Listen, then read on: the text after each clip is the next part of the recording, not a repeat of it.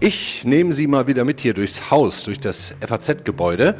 Ich laufe gerade von der ersten Etage, wo die Studios sind, in die fünfte und komme an vielen leeren Büros vorbei.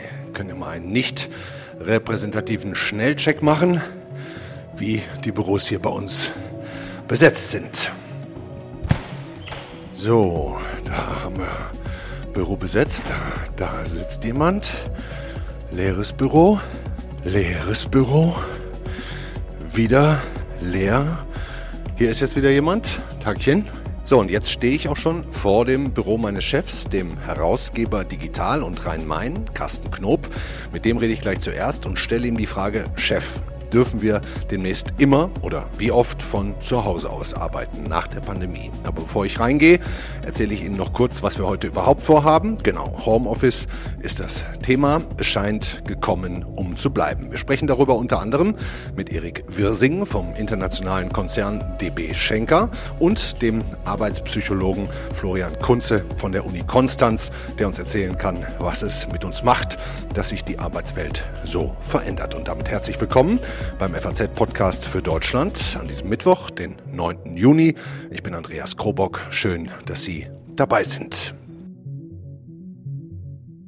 So, und jetzt gehe ich rein. Erstmal vorbei an der Redaktionsassistenz. Hallo, guten Morgen. Guten Morgen. Hab einen Termin mit Herrn Knob. Darf ich rein? Sehr schön. So, Jetzt bin ich hier und freue mich, dass mein Herausgeber Digital und Rhein-Main, Carsten Knob, wir sind natürlich verabredet, es ist kein Überfall, bei mir ist. Hallo Carsten. Hallo Andreas. Carsten, eine Zeitung zu produzieren ist ja keine Kleinigkeit. Unsere digitalen Kanäle zu füllen ebenfalls nicht. Und jetzt sind wir auch als FAZ Anfang letzten Jahres dazu gezwungen worden. Aber ich sehe, die Zeitung kommt weiterhin jeden Tag. Das Internet ist auch nicht abgeschaltet. Ähm, war das schwierig, diesen gesamten Produktionsprozess aufrechtzuerhalten? Nein, es war einfacher als gedacht. Wenn man das vorher theoretisch überlegt hätte, wie es funktionieren soll, hätten wir nie erwartet, dass es so reibungslos funktioniert. Und alle Kolleginnen und Kollegen haben das wirklich ganz toll gemacht. Die technischen Hilfsmittel sind halt heutzutage einfach da. Es hat funktioniert. Wir haben ein tolles Produkt gemacht in den vergangenen 15 Monaten. Mhm. Wir haben uns also, das kann ich auch für die Podcasts sagen, auch für Video, den Bedingungen ganz gut angepasst. Ich sehe jetzt eigentlich nur noch relativ wenig Nebenwirkungen. Siehst du welche? Ja, je länger, ja, sorry to say, je länger es dauert, desto schlimmer wird es. Es sind immer mehr Leute da, die neudeutsch virtuell ongeboardet sind, also neu in das Unternehmen eingestiegen sind, ohne irgendjemanden mal hier im Normalbetrieb kennengelernt zu haben. Das ist schlecht und äh, wir leben in einem kreativen Beruf, arbeiten in einem kreativen Beruf, der von persönlichen Kontakten und gegenseitiger Befruchtung lebt.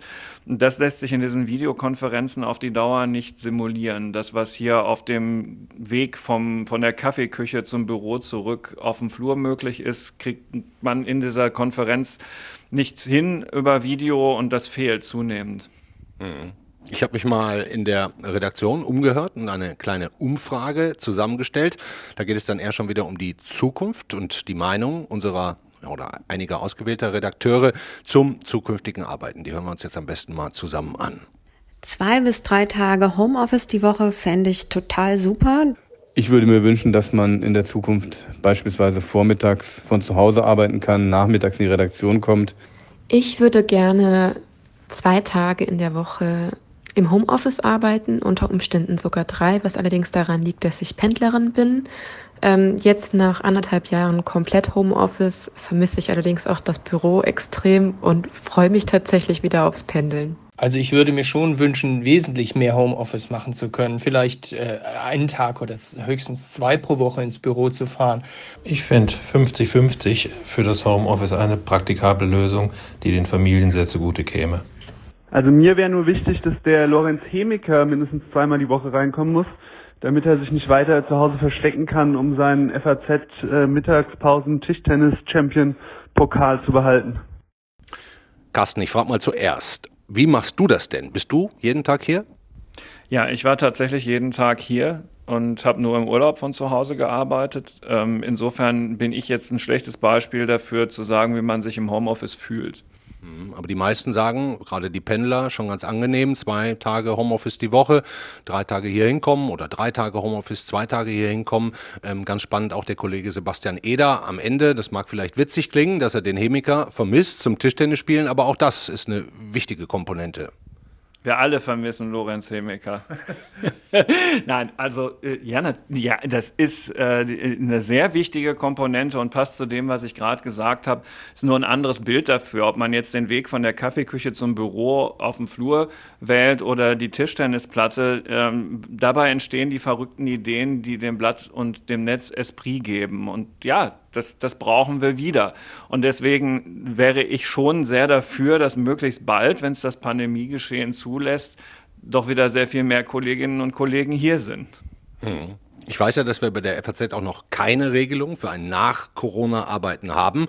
Immerhin sind aber die Inzidenzen ja jetzt doch so niedrig, dass wir uns äh, wohl so langsam damit beschäftigen müssen. Das habt ihr bestimmt auch schon äh, gemacht. Ich will dich auch zu keiner Aussage jetzt zwingen, aber ihr beschäftigt euch doch mit den anderen Herausgebern und der Verlagsgeschäftsführung sicher schon mit einem neuen Arbeitsmodell, oder? Ja, selbstverständlich. Es wird ja auch kaum Unternehmen geben, wo das nicht so ist. Ähm, aber es gibt in der Tat noch kein Ergebnis es ist relativ selbstverständlich. Es würde ja auch niemand anderes erwarten, dass es flexibler wird als in der Vergangenheit. Aber wie flexibel es wird, so weit sind wir noch nicht. Dankeschön, Carsten. Sehr gerne. Ich bin jetzt wieder zurück im Studio von meinem kleinen Ausflug. Wir haben auch genug über uns jetzt geredet und schauen auf ein ungleich größeres Unternehmen als die FAZ, nämlich eins mit über 70.000 Mitarbeitern weltweit, die deutsche Bahntochter DB Schenker. Da haben wir jetzt die Möglichkeit, mit dem Leiter des Bereichs Global Innovation zu sprechen, der sich wahrscheinlich schon viel länger als mit Beginn der Pandemie mit neuen Arbeitswelten beschäftigt oder wie man auch sagt, New Work. Ich freue mich, dass er heute Zeit für uns hat und sage Hallo, Erik Wirsing. Hallo und vielen Dank für die Einladung. Gerne, ja. Zunächst mal, wie viele Mitarbeiter bei DB Schenker können, können überhaupt Homeoffice machen, ungefähr gerade? Ich meine, der Lokführer wird ja den Güterzug nicht von zu Hause aus steuern können. Noch nicht, sag ich mal. Der, der, Güterzug ist natürlich jetzt bei Schenker für uns nicht so relevant. Wir sind ja eher im Land-, Luft-, See-, Kontraktlogistikbereich unterwegs. Den LKW vielleicht von zu Hause zu steuern, da gibt es natürlich auch erste Tendenzen, solche Technologien zu etablieren, aber noch nichts für die Serienreife. Wie Sie gerade sagten, wir sind ja über 70.000 Menschen, genau sogar über 75.000 Menschen. Ich glaube, wir hatten den Peak, also wirklich in der Spitze saßen bis zu 40.000 Menschen wirklich bei uns im Homeoffice, haben wirklich von zu Hause gearbeitet und konnten auch von zu Hause arbeiten. Hm. Natürlich ist das nicht permanent. Das ist auch sehr äh, länderabhängig abhängig, sehr Lockdown-abhängig, sehr regulatorisch abhängig.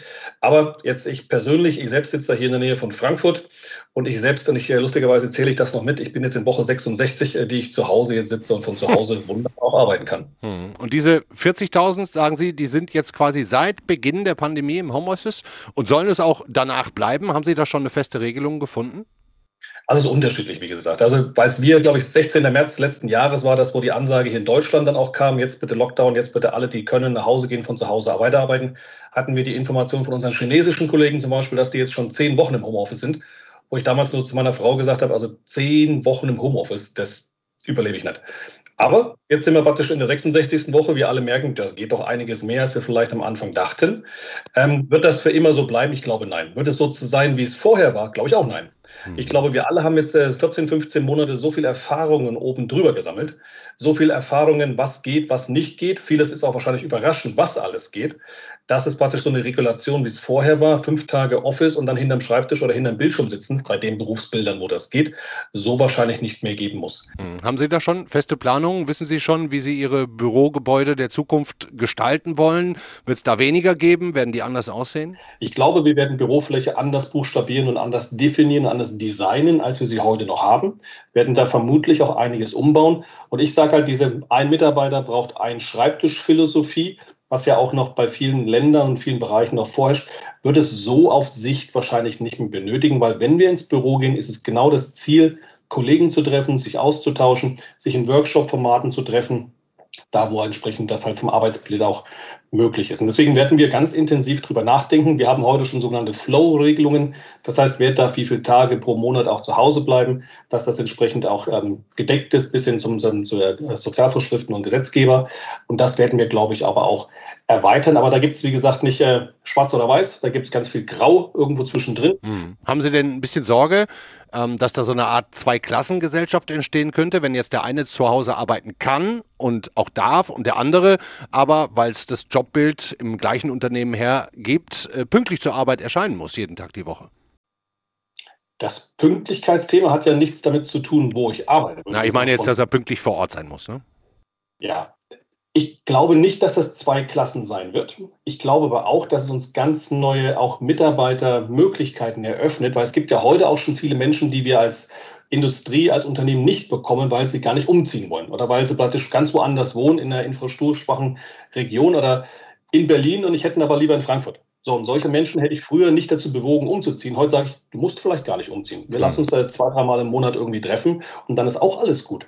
Und ich glaube, diese Form von Flexibilisierung ähm, eröffnet uns ganz neue äh, Mitarbeitermärkte und auch eine hohe Flexibilisierung dann für die zukünftigen Arbeitskräfte. Hm. Sie haben vor ein paar Wochen in einem Interview gesagt, viele Reisen werden in Zukunft auch überflüssig werden, aber es stößt auch an seine Grenzen. Wo sind diese Grenzen? Wie ich vorhin schon sagte, wir sind alle Menschen und wir lieben es zu interagieren mit Menschen. Ich glaube auch, wenn man gerade eine Geschäftsbeziehung neu aufbaut, macht es immer mal Sinn, sich auch physisch getroffen zu haben, sich mal wirklich in die Augen zu schauen und wirklich auch mal links und rechts neben dem Workshop drei Sätze gewechselt zu haben. Es stößt dann an seine Grenzen, wenn es um haptische Sachen geht, wenn es um Verprobung geht, wenn es ums Testen geht, wenn es wirklich äh, physisch Dinge bewegt werden müssen, dann kann ich noch so viel virtuell planen und noch so viel konzeptionieren. Irgendwann ist mal Ende und ich muss einfach mal hin und das anfassen und gucken, existiert das wirklich. Mhm. Beim Thema Reise glaube ich auch, und wir haben das jetzt alle gemerkt, wir müssen gar nicht mehr so viel reisen. Also diese Business Travels, die wir alle hatten, die heute Morgen da und übermorgen da und dann wieder in Zug und in den Flieger und ins Auto gestiegen, das wird sich, glaube ich, sehr reduzieren. Und ich hoffe inständig auch, dass das nach Corona in vielen Bereichen so bleiben wird. Was ich aber hoffe, was auch wieder kommt, sind auch Messen, Veranstaltungen, Kongresse und auch Zufallsbegegnungen, sage ich mal, hat, die man sonst vielleicht in so einem arrangierten virtuellen Meeting, was wir jetzt ja auch dann hier haben, ähm, oftmals nicht hat. Weil man muss jetzt schon wirklich gucken, wie lerne ich neue Menschen kennen. Gell? Und das ist natürlich auf so größeren Veranstaltungen manchmal dann auch per Zufall gegeben. Und das, glaube ich, wird dann aber auch hoffentlich wiederkommen. Ich habe am Anfang der Sendung äh, mit meinem Herausgeber Carsten Knob gesprochen. Der ist persönlich ein bisschen unglücklich über die fehlenden persönlichen Begegnungen. Ähm, schaffen Sie es denn, die vielen Flurgespräche, Kaffeeküchentreffs, die kreativen Kurzbegegnungen digital zu ersetzen? Ja, und ich würde sogar sagen, es ist sogar intensiver als jemals zuvor. Tatsächlich. Mhm. Man muss aber auch ein bisschen hinten dran bleiben. Also ich habe das so ganz äh, lustig gemerkt, so auf LinkedIn oder auf Social Media generell. Also ich glaube, so um die Weihnachtszeit ist das irgendwie gefühlt explodiert. Also weil alle irgendwie so diese menschliche Nähe und Wärme auch gesucht haben. Es war gefühlt noch nie einfacher, auch an Menschen, egal von welcher Hierarchie, heranzukommen, auch mal einen Chat zu haben, mal einen virtuellen Kaffee einzunehmen. Also virtuelle Cafés, ich weiß gar nicht, wie viele virtuelle Cafés ich in den letzten Monaten äh, wirklich zu mir genommen habe. Und jetzt persönlich für mich, für mein Team, wir haben zum Beispiel vom Tag eins haben wir gesagt, wir machen ab morgen machen wir Good Morning Team und Good Evening Team. Wir machen immer 9 Uhr Good Morning, abends 17 Uhr Good Evening, 10, 15 Minuten, alle im Call, alle wissen, wir sind da da. Und ich habe auch gesagt, Hund, Katze, Maus, Lebensgefährte gehören jetzt alle zum Team dazu, egal wer hinter der Kamera rumspringt, alle Teil vom Team. Wir machen die Kamera an. Und ich war noch nie so nah an meinem Team wie heute. Und das schafft auch eine große Nähe. Und ich, wir haben, glaube ich, in den letzten Monaten so viel Wohnzimmer, Schlafzimmer, Küchen, Kinderzimmer, Bäder, was, was für Räume wir gesehen haben. Es ist alles mehr persönlicher auch geworden. Und das ist das, was ich glaube, den Deutschen sehr gut tut. Wir sind ja doch immer so ein bisschen spießig und so ein bisschen steif bei gewissen Sachen, auch mit diesem Du und Sie. Und ich glaube, das beginnt jetzt sich sehr zu lockern auch. Und das, glaube ich, tut uns als Kultur auch sehr gut. Ich merke schon, Sie sind ein richtiger Digital-Afficionado. ich sage mal so, ich mag das schon gerne. Wie gesagt, ich hätte früher auch mal, hätten Sie mich äh, vor 14, 15 Monaten gefragt, hätte ich gesagt, Homeoffice, ich bin kein Typ für Homeoffice. Ich muss rumfahren, ich muss reisen, ich muss Leute treffen. Und jetzt sage ich mir, jetzt möchte ich nicht mehr fünf Tage im Büro sein. Gell? Also das, warum denn? Ich habe auch Work-Life-Balance. Ich habe zwei kleine Kinder und meine Frau. Wir können jeden Mittag sitzen wir fast zusammen machen Mittag. Das hatte ich, äh, keine Ahnung, 15, 20 Jahre nicht mehr, gell? dass ich fast mit meiner Frau Mittag zusammen machen kann. Hm. Das ist zwar dann auch nur 20 Minuten, 30 Minuten, aber ist ja auch für das Privatleben. Da muss man sich auch was dran gewöhnen. Gell? Wenn meine Frau war es eigentlich gewöhnt, dass ich nicht da bin. Jetzt ist man den ganzen Tag da. Das ist ja auch anders. Wir haben auch die ersten acht Wochen zusammen an einem Schreibtisch gesessen. Bis wir dann gesagt haben, jetzt äh, trennen wir uns, Wollte weil ich, ich doch telefoniert habe. Wollte gerade sagen, ist ja auch nicht für alle Partner dann immer leicht erträglich. Herr, Herr Wirsing, letzte Frage. Sie sind ja nicht nur für die Innovationen in Deutschland verantwortlich, haben es gerade schon mehrfach angedeutet, sondern auch weltweit. Gibt es Länder, in denen DB Schenker tätig ist, die uns hier schon vielleicht ein, zwei Schritte voraus sind und von denen wir lernen können? Ja, asiatische Länder ticken nochmal anders, ja, auch pragmatischer, auch schneller auch, zum, auch die skandinavischen Länder sind da sehr, sehr viel IT-affiner. Ich meine, das, was unsere Schulen, Universitäten in den letzten Monaten gemacht haben, hätten die wahrscheinlich in den nächsten fünf Jahren nicht gemacht. Und das Schöne ist ja auch, die Studenten, die heute an der Online-Universität digital lernen, die Schüler, die heute digital beginnen zu lernen, das haben die ja dann irgendwann verinnerlicht. Die werden auch später ins Arbeitsleben so kommen und haben diesen Background und werden das auch wieder suchen. Das heißt, wenn wir als Arbeitgeber solche digitalen Möglichkeiten gar nicht anbieten, sind wir eigentlich für die Jugend nicht mehr interessant. Hm. Deswegen ist das jetzt es wächst ja eine Generation nach, dass wir das anbieten müssen. Und da haben, wie gesagt, die Asiaten schon oftmals einen Vorsprung, auch die Amerikaner in einigen Bereichen. Und ich hoffe, dass äh, so schlimm wie die ganze Situation ist, dass wir uns die guten Dinge, weniger Reisen, Flexibilisierung der Arbeitszeiten auch, schneller mal jemanden erreichen, dass diese Dinge dann auch sich bewahren nach Corona. Und wenn das so, so eine Hybridlösung wird, dann hat das Ganze auch was Positives gehabt. Hm. Klingt nach einer der größten Transformationen der Arbeitswelt, die es vielleicht je gegeben hat. Das ist durchaus nicht von der Hand zu weisen, ja. ja dann sage ich ganz herzlichen Dank, Erik Wirsing, dem Leiter des Bereichs Global Innovation bei DB Schenker. Dankeschön. Vielen Dank für die Einladung. Bevor wir gleich mit dem Arbeitspsychologen Florian Kunze sprechen, der vor allem die Vorteile, aber auch Risiken für uns Arbeitnehmer im Homeoffice untersucht und untersucht hat, bleiben wir jetzt noch mal kurz im eigenen Haus und bekommen von unserer Ressortleiterin Beruf und Chance, Nadine Bös, einen kleinen Überblick, wie sich die Lage eigentlich gerade insgesamt in Deutschland darstellt. Hallo Nadine. Hallo Andreas. Nadine, wie wir gerade schon von DB Schenker gehört haben, lässt sich ja nicht jeder Job im Homeoffice machen. Haben wir für Deutschland in etwa Zahlen, wie viele Menschen gerade von zu Hause aus arbeiten? Also das Aktuellste, was es, äh, glaube ich, so gibt, ist äh, vom IFO-Institut aus März und April. Da waren es so rund ein Drittel der Beschäftigten, die ähm, im Homeoffice tätig waren. Ähm, das klingt nicht so viel und äh, klar, da sind auch äh, die ganzen nicht Homeoffice-fähigen Jobs dabei. Mhm. Also es ist schon mehr als früher. Hm, also ein Drittel. Ich, ich glaube, wir haben etwa 40, ein bisschen mehr als 40 Millionen ähm, Erwerbstätige in Deutschland. Ein Drittel davon sind wir wahrscheinlich in etwa so bei 15 Millionen Leuten, die von zu Hause aus arbeiten. Mhm. Man hört ja vor allem, wie große Konzerne damit umgehen gerade und auch für die Zukunft planen, von den vielen kleineren logischerweise nicht so. Da gibt es zum Beispiel welche wie Hewlett Packard in Deutschland, die künftig komplett auf Büros verzichten wollen und auf Homeoffice umstellen. Hast du noch andere krasse Beispiele, die wir kennen sollten? Ja, krass oder weniger krass. Also ganz früh dran äh, war Siemens sicherlich. Die haben schon im Juli äh, des vergangenen Jahres äh, verkündet, wie ihre Regelung künftig sein soll, wenn die Pandemie auch mal vorbei ist.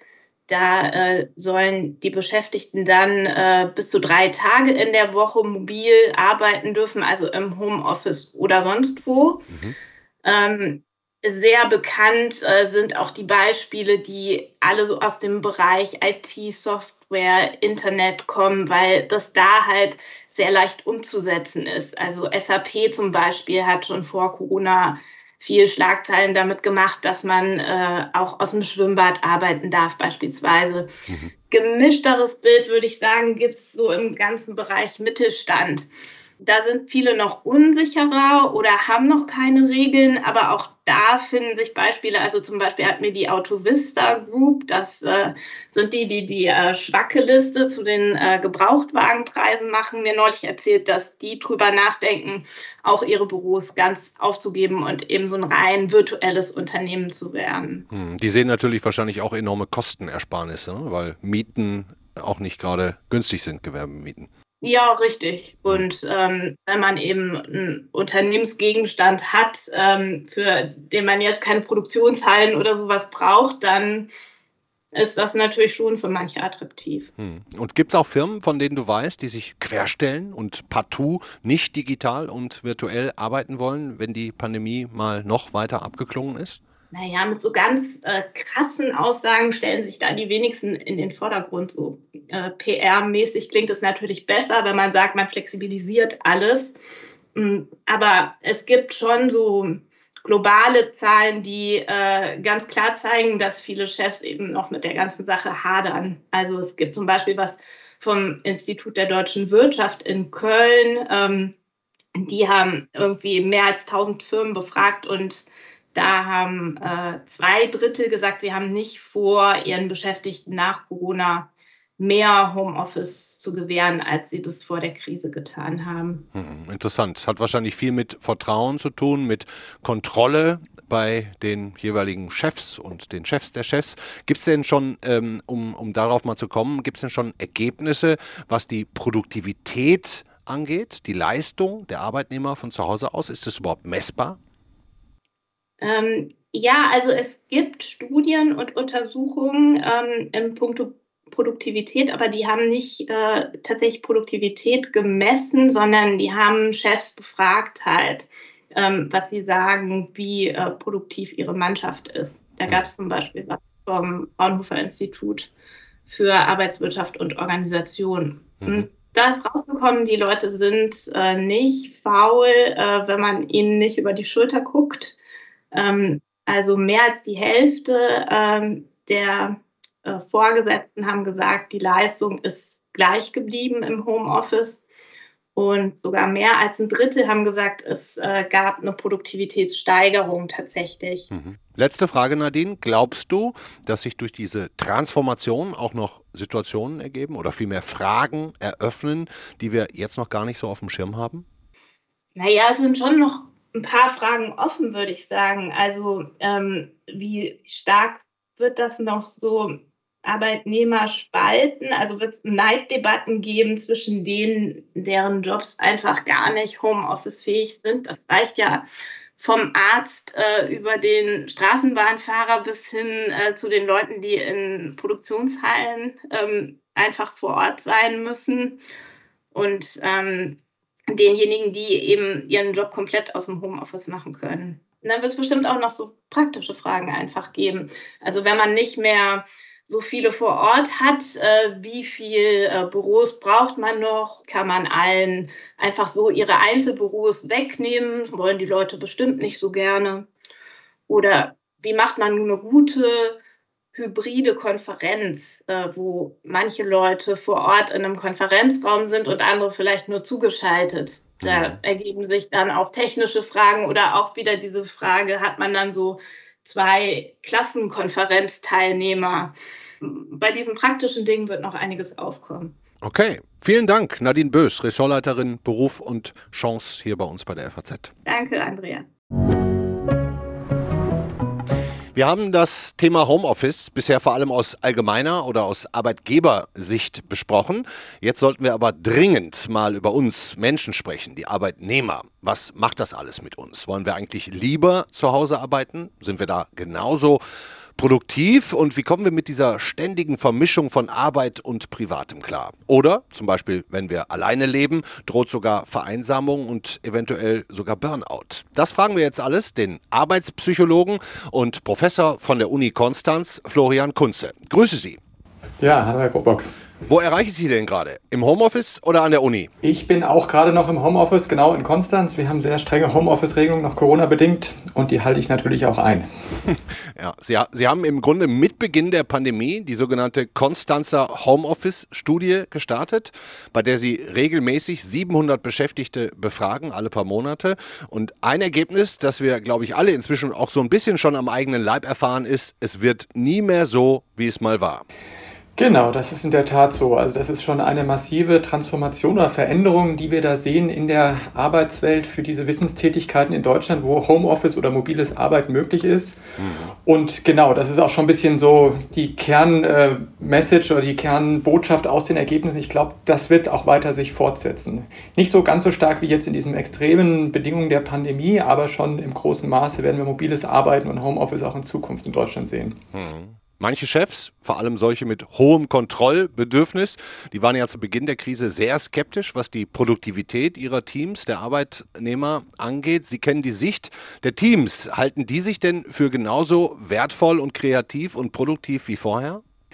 Ja, also wir sehen das in der Selbsteinschätzung, was wir in unserer Studie machen. Wir befragen da die Teilnehmenden regelmäßig und da sehen wir sehr stark, dass die selbst eingeschätzte Produktivität und das Engagement der Mitarbeiter ist erstaunlich hoch und auch relativ stabil. Jetzt über die ganze Zeit, seit dem ersten Lockdown im vergangenen März, April mhm. bis jetzt ähm, Januar, wo wir die letzte Befragungswelle hatten, das ist ziemlich hoch. 80, 90 Prozent Zustimmung dabei Engagement und Produktivität und das ist auch deutlich höher als bei vergleichbaren Umfragen, die es so vor Corona gab. Also das Ach, sind schon erstaunlich hohe Werte. Ah ja. ja. Was ich an Ihrer Studie auch ganz spannend finde, zu Beginn der Pandemie, da wollten viel mehr Menschen länger im Homeoffice bleiben als inzwischen. Wie erklären Sie sich denn diesen Sinneswandel? Also wir sehen da schon einen Trend, dass viele Leute weiter mobil arbeiten wollen, aber dass sozusagen der Wunsch, wie oft und wie lang sie das machen äh, wollen, das ist ein bisschen rückläufig. Also wir hatten am Anfang so, wenn wir die gefragt haben, ganz offen, wie viele Tage wollen sie denn arbeiten, war das eher im Durchschnitt bei drei Tagen. Jetzt ist das eher nur so im Durchschnitt bei zwei Tagen. Mhm. Und das ist auch schon so, was man auch in der öffentlichen Debatte ja zu dem Thema jetzt so ein bisschen mitbekommt. Äh, Am Anfang gab es fast so etwas wie so eine Homeoffice-Euphorie. Viele waren von dieser neuen Arbeitssituation total begeistert, dass man das jetzt machen darf, dass man so viel Freiheitsgrade hat, dass man auch Berufs- und Privatleben da besser übereinbringen kann. Und ähm, aber diese extreme Situation, also dass man wirklich fünf Tage jetzt komplett von zu Hause arbeiten muss, dass man auch sozial isoliert ist, weil mhm. sozialer Faktor Arbeit, das darf man nicht unterschätzen. Das wollen doch nicht ganz so viele. Und deshalb ist schon der Trend auch da, man will wieder zurück ins Büro, aber man will nicht jetzt Vollzeit zurück ins Büro, sondern man will ja die gesunde Mischung, das sogenannte hybride Arbeiten, doch sehr stark aus der Arbeitnehmerperspektive. Mhm. Gibt es denn da aus Ihren bisherigen Erfahrungen sowas wie ein perfektes Gleichgewicht von zu Hause arbeiten und ins Büro kommen? Ja, also man sollte da schon gucken, das wäre auch meine Empfehlung an die Unternehmen, ähm, dass man da Rahmenbedingungen schafft. Das ist, glaube ich, ganz, ganz wichtig. Die, viele Unternehmen machen das ja auch schon im Rahmen von Betriebsvereinbarungen, die erstmal definieren, was ist überhaupt möglich. Also in welcher Form ist das möglich. Und dann ist es aus meiner Sicht sehr sinnvoll, aber diese Rahmenbedingungen dann auch schon individuell in der Organisation auszugestalten. Wenn man zum Beispiel definiert, man kann bis maximal vielleicht vier Tage von zu Hause arbeiten, aber dann ist es auch schon von der Tätigkeit und Aufgabe abhängig, wann das sinnvoll ist und wann nicht. Mhm. Auch das versuchen wir gerade in unserer Forschung zu definieren. Also es gibt Tätigkeiten, wo man sehr viel Austausch mit Kolleginnen und Kollegen braucht, aber vielleicht auch mit Kunden oder externen Partnern. Da ist es nicht so sinnvoll, so viel von zu Hause zu arbeiten. Wenn man Tätigkeiten hat, wo man viel alleine arbeitet, ähm, fokussiert arbeiten will, dann kann man auch sehr stark und sehr gut von zu Hause arbeiten. Also danach muss man noch differenzieren. Mhm. Gibt es nicht so die goldene Regel? Wie gesagt, hm. diese Rahmenbedingungen sind sinnvoll und dann noch eine individuelle Ausdifferenzierung in der Organisation. Mhm. Wir, wir haben in unserer eigenen hausinternen Umfrage gehört, das ist zumindest mein Eindruck, dass vor allem die Alleinlebenden eigentlich gerne wieder ins Büro kommen würden. Droht da im Homeoffice sowas wie Vereinsamung, ähm, emotionale Erschöpfung, schreiben Sie, ähm, möglicherweise sogar größere Burnout-Gefahr? Ja, also wir sehen da schon, das gucken wir uns auch an. Es gibt einmal diese sehr positiven Faktoren, wo wir eben schon drüber gesprochen haben, bei der Produktivität und Engagement der Teilnehmenden und auch der Arbeit, Mitarbeitenden im Homeoffice. Aber es gibt auch diese Kehrseite der Medaille, also auch dieses Thema Erschöpfung und auch soziale Isolation. Das sehen wir durchaus. Das wird so im Durchschnitt von 20 Prozent der Teilnehmenden berichtet. Und es ist in der Tat auch so, dass es da Unterschiede gibt bei den demografischen Gruppen. Also gerade wenn ich allein arbeite, wenn ich auch Arbeit wichtig für meine sozialen Kontakte ist, dann bin ich natürlich noch stärker darauf angewiesen oder möchte das natürlich auch noch lieber auch wieder im Büro zu sein. Als wenn ich zu Hause schon ein enges soziales Netz, Netz habe, viel Austausch, dann brauche ich das vielleicht nicht so stark. Insofern ist da auch schon drauf zu achten. Was wir auch sehen in Bezug auf diese Erschöpfung ist, dass viele sagen in ihrer eigenen Wahrnehmung, ich arbeite eigentlich mehr als sonst wenn ich von zu Hause arbeite. Was ja erstmal aus Arbeitgebersicht positiv ist, da wird mehr gearbeitet als sonst. Ja. Aber da kommen wir natürlich relativ schnell in das Thema Überlastung ein, ähm, wenn diese Mehrarbeit dauerhaft stattfindet, auch wenn man dann keine regelmäßigen Pausen macht und solche Sachen. Also da ist auch schon drauf zu achten. Hm. Können denn die vielen digitalen Konferenzen, also ich glaube, ich habe jeden Tag mindestens fünf, sechs, sieben, wenn ich gerade keine Sendung moderiere, können diese Videomeetings denn den persönlichen Kontakt überhaupt ersetzen? Ja, also die sind schon so ein zweischneidiges Schwert, diese Videomeetings. Die sind zum einen Tag, also einerseits sind die extrem wichtig, um auch sowas wie eine soziale Beziehung aufzubauen, sozialen Austausch, ich sage auch immer Sozialkapital innerhalb des Teams oder auch zwischen Führungskraft und Mitarbeitenden. Das heißt, da im Austausch zu sein und das zu nutzen. Andererseits nehmen wir ja auch wahr, und das ist ja bei vielen Hörerinnen und Hörern sicher auch intuitiv so, dass das ziemlich anstrengend ist, permanent in diesen Videokonferenzen zu sein. Ja. Weil das einfach auch eine sehr anstrengende Situation ist. Man muss da ständig präsent sein, man sieht sich selber am Bild. Es gibt da auch so Erklärungen, dass man versucht, da auch so aufzutreten wie in einer normalen sozialen Interaktion, was gar nicht so funktioniert, in ähm, Bezug auf wie man Emotionen abgibt und auch wahrnimmt. Das heißt, das ist für uns relativ anstrengend, das länger, länger zu machen. Das heißt, meine Empfehlung wäre da, das mit Bedacht auch zu nutzen, schon für wichtige Situationen, wenn man noch als Team zusammenkommt, wenn man auch neue Teammitglieder zum Beispiel einbinden will, aber jetzt nicht für jede Situation eine Videokonferenz einzuberufen, sondern da auch auf die sogenannte asynchrone Kommunikation durchaus zu setzen, per E-Mail klassisch sozusagen oder vielleicht auch einfach mal zu telefonieren. Hm, und im Umkehrschluss, wenn wir jetzt mal dann wieder ins Office gehen, ähm, Einzelarbeitsplätze, Einzelbüros, die, die würden ja dann in Zukunft wahrscheinlich noch weniger Sinn machen äh, als, als je zuvor, wenn man sich ja schon im Homeoffice, sagen wir mal, isoliert. Das ist in der Tat so. Also das ist, glaube ich, auch so, wo auch Unternehmen oder Arbeitgeber auch gucken müssen, dass man jetzt nicht nur gucken muss, okay, wenn die Leute jetzt mehr zu Hause arbeiten, muss ich da zu Hause vielleicht denen auch eine bessere Arbeitsumgebung zur Verfügung stellen und Ressourcen, sondern ich muss auch gucken, dass meine Arbeitsumgebung dann im Büro sich ändert. Weil, wie Sie schon sagen, also was man dann nicht braucht, wenn man ins Büro kommt, sind Einzelarbeitsplätze, wo man die Tür zumacht und allein an Aufgaben arbeitet. Das kann man sehr gut von zu Hause machen. Mhm. Sondern Büroumgebungen äh, müssen sehr viel stärker zu Begegnungsflächen werden, wo es auch einen formalen und auch einen informellen Austausch dann zwischen den Mitarbeiterinnen gibt, weil das ist total wichtig, um auch Kreativität und Innovation zu erzeugen in Organisationen. Und da müssen sich, glaube ich, viele Organisationen auch noch umstellen, dass man da ganz andere ähm, Office-Büro-Umgebungen äh, braucht, um da auch Präsenzarbeit und die Vorteile der Präsenzarbeit, die insbesondere der soziale Austausch und die soziale Integration sind, da zu fördern. Hm. Letzte Frage, Herr Kunze. Sie sind an der Uni tätig haben gesagt, Sie sind jetzt sozusagen immer noch im Zwangs-Homeoffice. Wie geht es Ihnen persönlich? Freuen Sie sich wieder, auch dann tageweise zurückzukommen? Ja, also ich freue mich da schon drauf. Ich bin ja an der Uni tätig, ich bin auch selber Führungskraft. Ich habe ein Team bei mir an der Arbeitsgruppe, das ich da auch leite, das ehrlich gesagt in letzter Zeit während der Pandemie auch ziemlich gewachsen ist, wo viele neue Mitarbeiterinnen und Mitarbeiter dazugekommen sind. Und gerade um mit denen noch enger in den Austausch zu kommen, um die auch gut ins Team zu integrieren, freue ich mich doch, dass wir da wieder auch zumindest ab und zu auch ins Büro zurückkommen können. Und in der Tat, ja, hoffe ich, dass das auch bald an der Uni, da auch die Impfquote noch höher wird und dass wir dann auch wieder da zu ein bisschen mehr Normalität zurückkehren können. Ich bin gespannt auf die weiteren Ergebnisse Ihrer Studie und sage jetzt erstmal vielen Dank nach Konstanz, Florian Kunze. Ja, ganz herzlichen Dank. Spannendes Thema und auch viele Erkenntnisse aus dieser Sendung, wie ich finde.